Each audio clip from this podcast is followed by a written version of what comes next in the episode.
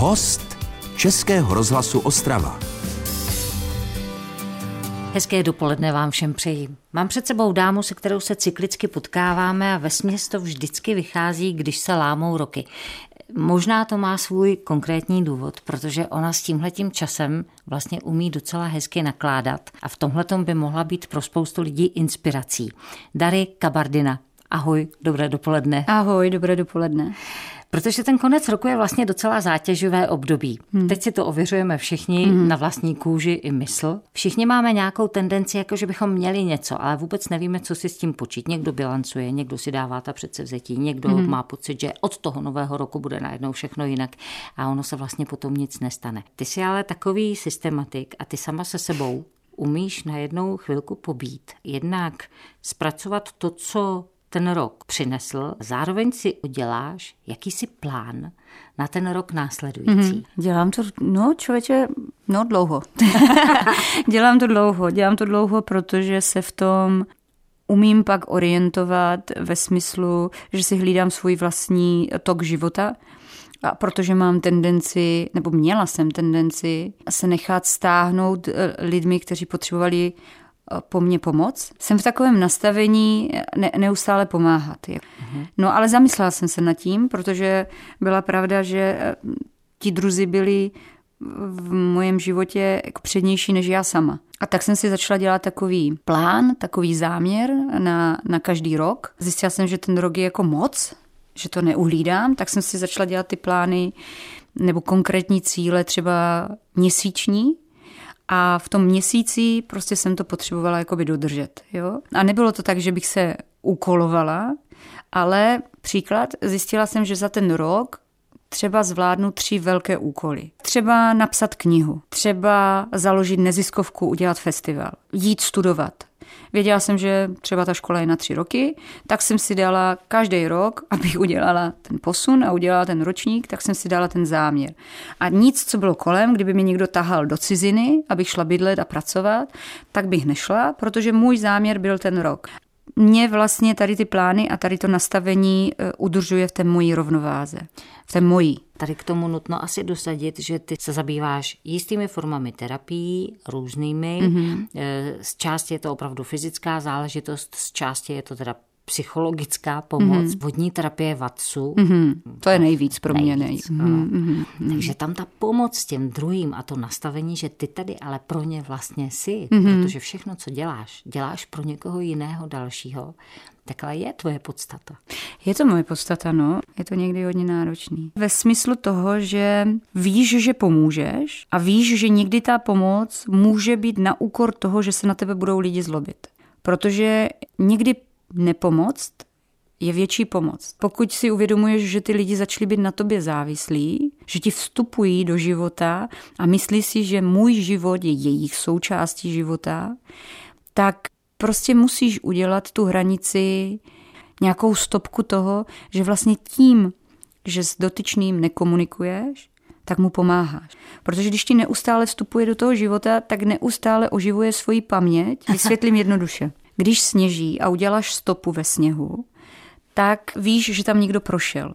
Ale ten den třeba fouká a sněží pořád.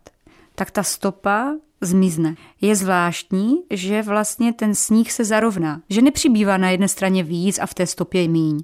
Že prostě se to zarovná. Srovná. Takže ty vůbec nevíš, že tam zůstala nějaká stopa. Je to z toho důvodu, že si ji nevšímáš.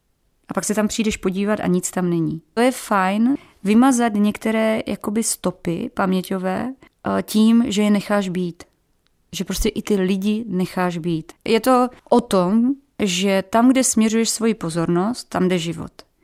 Takže pokud tu pozornost směřuju do bolesti, budu směřovat pořád do té sněhové stopy, tak tam pořád bude ta sněhová stopa, bude tam pořád bolest. Ale pokud tu pozornost budu směřovat, já tomu říkám do života, čili to, co mi dává život, to, co mě naplňuje, tak začnu i já žít. Protože když budeš směřovat bolest do smrti, čili do bolesti, do, do smrti, tak vlastně neustále budeš dávat příkaz tomu tělu, že tady už nechceš být. To jsou pak jednotlivé události, Eh, jako jsou nemoce, jako jsou úrazy, jako jsou nehody, které tě zpřítomňují, ať si uvědomíš eh, cenu toho života. Ať si tady a teď. Ve tykoterapii je krásná věta, tam, kde je tvá noha, tam má být tvá mysl. Já jsem věděla, že to nebude samozřejmě úplně jednoduché povídání, protože tady to tak je. Dary Kabardina teď je hostem Českého rozhlasu Ostrava na Prahu Nového roku a já jsem za to ráda. Děkuji. Český rozhlas Ostrava, rádio vašeho kraje. Dary Kabardinou trávím dnešní dopoledne. Je to mm-hmm. host Českého rozhlasu Ostrava, dáma, která rozumí lidské mysli, lidskému tělu a tak nějak tomu, tomu bytí v prostoru. Protože prostor je něco, co velice často zmiňuješ, ano. protože se v něm nacházíme a protože v něm se odehráváme. A ty v tom prostoru čteš spoustu vzkazů, které mm-hmm. bychom asi mohli číst všichni, ale nějaké neumíme vidět. Taky vlastnost vrozená, či něco, co ti, co ti přišlo? Vrozená a přišlo mi, že ji mám vlastně trénovat. Tak jak gymnasta trénuje, tak já jsem trénovala tady to pozorování v tom prostoru. To je hodně zajímavé, že lidi neumí vlastně popsat, co cítí. Mm-hmm.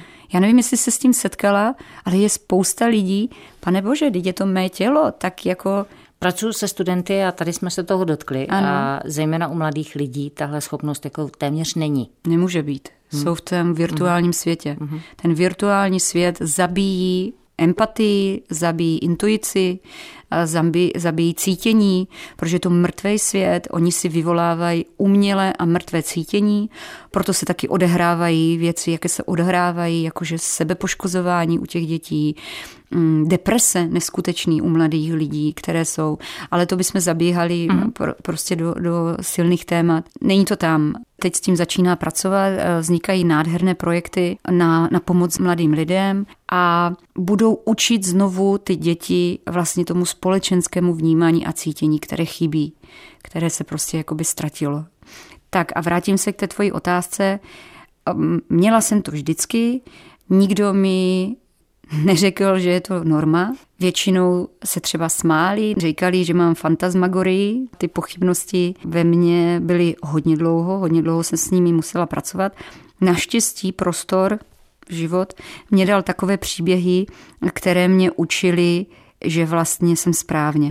Protože ty, když vidíš člověka, tak přesně vidíš svým nastavením, kam míří. Věc, kterou ti každý psycholog dokáže, nebo měl by v momentě, kdy ty vejdeš do jeho ordinace, jdeš si pro radu, tak jenom prostě ta neverbální komunikace, která je ze 70%, dokáže prozradit o tobě mnohé. Mm-hmm. Takže mě to naplňuje, mě to baví a ten křivý úsměv v tvém setkání ty lidi se snaží být milí, ale přímo tím tělem vyzařují prostě agresi, nenávist, vztek, tak eh, v mnoho lidech můžou vyvolávat rozpoluplnost a vlastně se stane, že ty lidi s nima neumí komunikovat. Protože nejsou autentičtí. Nepřijdou a neřeknou, hele, fakt mě štveš. Tak to mě baví, to mě naplňuje a mám to v sobě, mám to daný, protože jsem ze silné rodiny, velké silné rodiny, různorodých silných charakterů osobností, takže tam musela mít natrénováno. Obě dvě babičky měly velice silné intuice. Uh-huh obrovsky silné. Jedna babička vykládala karty, normálně jako po cestným a údajně v tom byla hodně dobrá. Taky jediné, co mi po ní zbylo, když, když odešla na věčnost, tak byly vykládací karty takové jako dědictví zajímavé. Mm-hmm. Druhá babička zase měla velice silnou intuici, co se týče popisování charakteru osobnosti. Moc dobře jako věděla, moc dobře, silná byla v tom. Obě dvě se vždycky uzdravovaly bylinkami, to bylo pro ně zásadní. Obě dvě byly nastavené tak, že i to neživé bylo pro ně živé. Takže si pamatuju, že když se koupila lednička, tak babička ji pohladila, pozdravila, pojmenovala a vlastně se k ní chovala jako ke členovi rodiny. Uh-huh. Jo? Uh-huh. Nebo um, pračka, jo? tak ona dokázala hodiny u ní sedět a koukat. Prostě, jo, jako byla tam ta vazba. A pamatuju si, jak s mým kamarádem uh, jedním, který je teďka výborný uh, psycholog a významný takový coach, jsme se bavili, že vlastně mm, ho fascinuje, že pro mě neživé věci jsou živé. A já jsem říkal, no protože je to z atomu, všechno je z atomu. I tu neživou věc vytvořil živý člověk, dal do toho své, své dílo, jo, dal do toho to duševní dílo. Uh-huh, jo. Uh-huh. Takže Obě dvě babičky tohle měly. A v rodině ta velice silná intuice je, jen jsou tam nevyrovnané strachy, takže mm, vlastně se bojí pustit naplno, tu intuici, protože je velice zajímavé, když se podíváš na spoustu lidí, tak oni řeknou, no já jsem to věděla, jo, ale nic pro to neudělají. Mhm. A pak ti řeknou, no já jsem to věděla. A řeknu ti to s tím strachem. Já jsem věděla, že se to stane. No ale ty jsi to věděla z toho důvodu, aby si pro to něco udělala. Zase odbíhám, vím. Ale zajímavě. Dobře. No tak eh, to já jenom připomínám, že hovor, který posloucháte, vedu s Darika Bardinu. To je momentálně můj dnešní host. Český rozhlas Ostrava, rádio vašeho kraje. Sedím s Dary Kabardinou, dámou, která jednak rozumí lidem, pomáhá jim, nejenom v rámci svých terapií, ale i tak, když se rozhodne, že prostě někde by bylo zapotřebí něco udělat, mm-hmm. tak mhm. ona se sebere a udělá to. Vymyslí si festival, jde pochod napříč republikou, aby podpořila hokejistu, který teď prochází taky nějakou velkou terapii po úrazu a tak dále. Takže kam se otočí mm. a ucítí to, tak tam prostě to dobro jde tak nějak udělat. Takhle ty to máš. Mm-hmm. Uchopíme téma, které vždycky jenom zmíníme, mm-hmm. ale vlastně jsme mu nikdy nevěnovali pozornost. Ale pro tebe je to téma, které je nejvíc. Mm-hmm. A je to jedna z těch terapií, které se věnuješ a do které mm-hmm. ses utopila. Yeah. A to je Vatsu. Utopení je v pravém slova smyslu, protože se děje ve vodě. Yeah. Co je na tom tak mhm. zvláštního a proč toho není víc? to je moc hezký. Já ti děkuji za tuto chvilku, že mohu o tom hovořit, protože ano, je to teď pro mě nejvíc. A jenom na začátek, stručně se pokusím.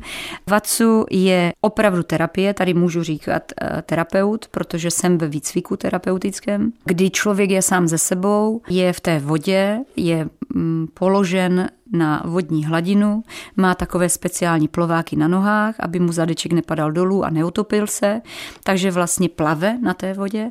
A ty jako terapeut eh, s ním děláš různé rotace, děláš s ním různé eh, pohyby, a ta kineze, která tam nastává, vlastně uvolňuje napětí, uvolňuje spazmata, protože voda, v které se to vykonává, má 33-34 stupňů, což je důležitý v tom, aby se ta buněčná paměť dokázala vlastně uvolnit a dokázala dostat ze sebe veškeré traumata, které za ten život ten člověk si nanosil nebo uložil do, do svalové paměti, protože jenom odbočím, když tě třeba někdo zbije a zvedne na tebe na jakoby ruku, tak eh, ten sval má tendenci se stáhnout. Mhm, jo? Mhm. A ty už potom celý život si stažená a ne, ne, nedojde k tomu uvolnění, jo? protože cítíš ohrožení ze života. A vlastně ta tenze, která tam vzniká, nánosy, nánosy roku, roku, roku a událostí, protože seš pořád v tom životě nahoru a dolů, takže se ukládá neustále do té spíže toho těla. Jednou to musí bouchnout, jednou to musí prasknout, takže se to tělo začne křivit. Ten sval dokáže způsobit, že orgány v těle se nepohybují dostatečně, protože je tam málo místa, tlačí to tam někde. Hele, to je jako na, na, na dlouho. Ano, ano. Každopádně vlastně v té vodě ten člověk je sám se sebou, nikdo do tebe nehučí, nikdo do tebe nemluví. Opravdu to, co si nanesla v té pozornosti, to znamená tam, kde tvoje mysl neustále je zablokovaná, to je takový jako zajímavý, nový tak v té vodě se uvolníš, protože tam z levé hemisféry se ti přepíná do pravé hemisféry, čili do té spontanility, kde eh, ta spontanilita ví, že teď v tuto chvíli se můžu uvolnit. A je to moment naprostého uvolnění, naprostého pocitu bezpečí, důvěry, která tam nastává mezi terapeutem a mezi klientem, i důvěry eh, vlastně v ten život, je tam i takové to pohlazení, které velice chybí, obejmutí, které chybí. Některé části té terapie jsou pod vodou, takže vlastně ty se dostáváš i do prenatálu. Ta paměťová stopa se dostane tak hluboko, že některým lidem opravdu vyvstane ten pocit toho bříška u maminky. Není to tak, že to uvidíš. Mm-hmm. Je to jenom ten pocit. Mm-hmm. Ten pocit. Fyzicky. Fyzicky, že potom ti řeknou, bože, mě chybí ta máma, jo. Nebo mě chybí ten táta, jo. Pokud s ním vyrůstal ten člověk, pokud s ním nevyrůstal, tak samozřejmě to tam nemá, ten chybějící, protože to nezná, jo. Ale je tam, je tam taková ta možnost toho, že se ti uvolní právě spazmata, která jsou, uvolní se ti zablokované záda, šíje, nastane tam takový pocit uvědomění si, kam spěcháme v tom životě, že vlastně nejdůležitější, co je, je nádech a výdech. To je život. Jo? Nádech je narození, mm-hmm. výdech je vystoupení, čili jako úmrtí. A společné mají nádech, výdech, mají to slovo dech. A dech je život. A tak, jak já dýchám, tak žijí. Takže lidi, kteří dýchají povrchně, žijou povrchně. Pak jsou lidi, kteří dýchají se strachem, astmatici, alergici a tak různě. Proto je tak důležité to dýchání, které teď začíná být zase hodně moderní, že máme správně dýchat, máme věnovat ten dech. V těch meditacích má být ten hluboký nádech a výdech a, a proto se to jako všechno děje, protože lidi jsou nádherní.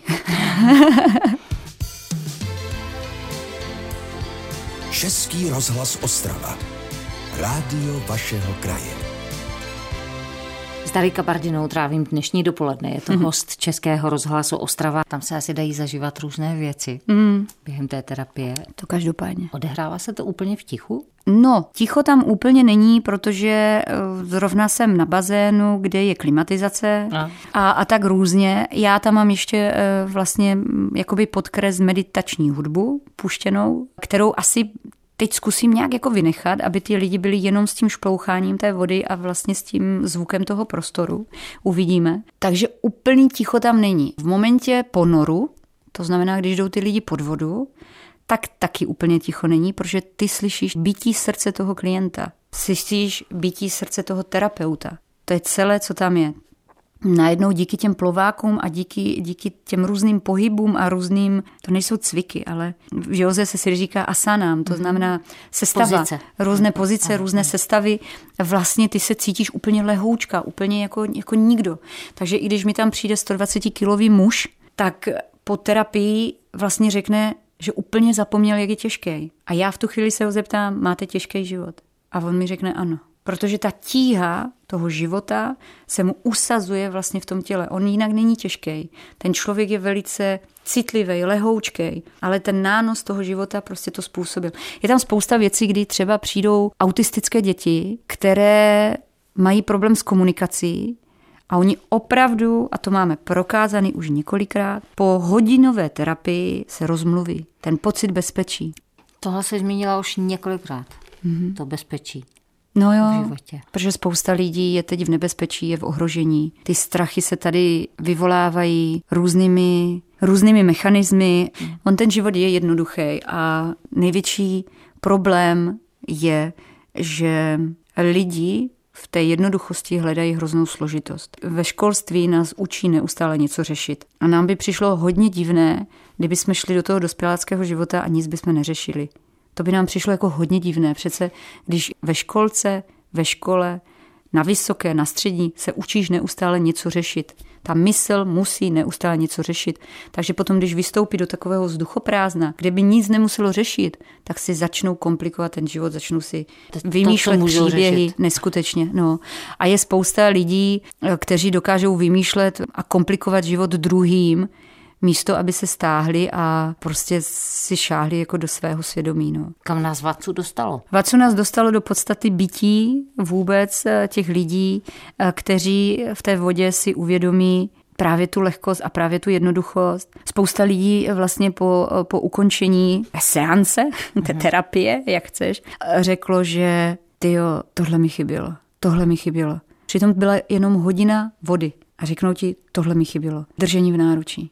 Kdyby tady existoval prostor, kde na hodinu si lidi zalezou, aby se mohli sklidnit, tak mají vystaráno prostě v životě. Myslím, že to se teď takhle odehrává. V podstatě jsme zalezli teď spolu na hodinu. Ty za, za chvilku přebereš své dítě.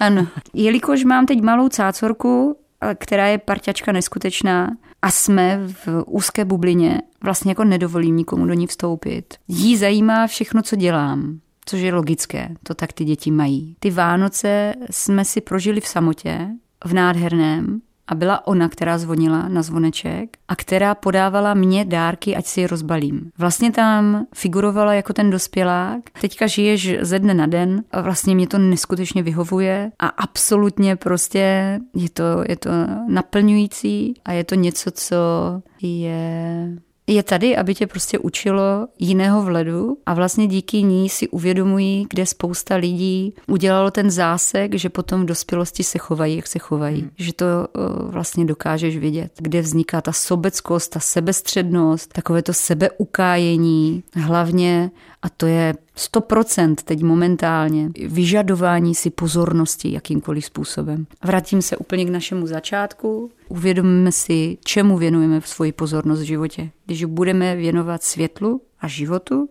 tak budeme ve světle a budeme žít. Chtěla jsem se zeptat, jestli máš přání, ale tohle to vlastně bylo jako výborný vzkaz. Jedno přání mám, aby jsme žili uvědoměle, protože když už něco spackáme, tak aby jsme uměli si šáhnout do svědomí a nechat ty druhé v klidu. To je úkol. To byla Darika Bardina. Děkuji taky.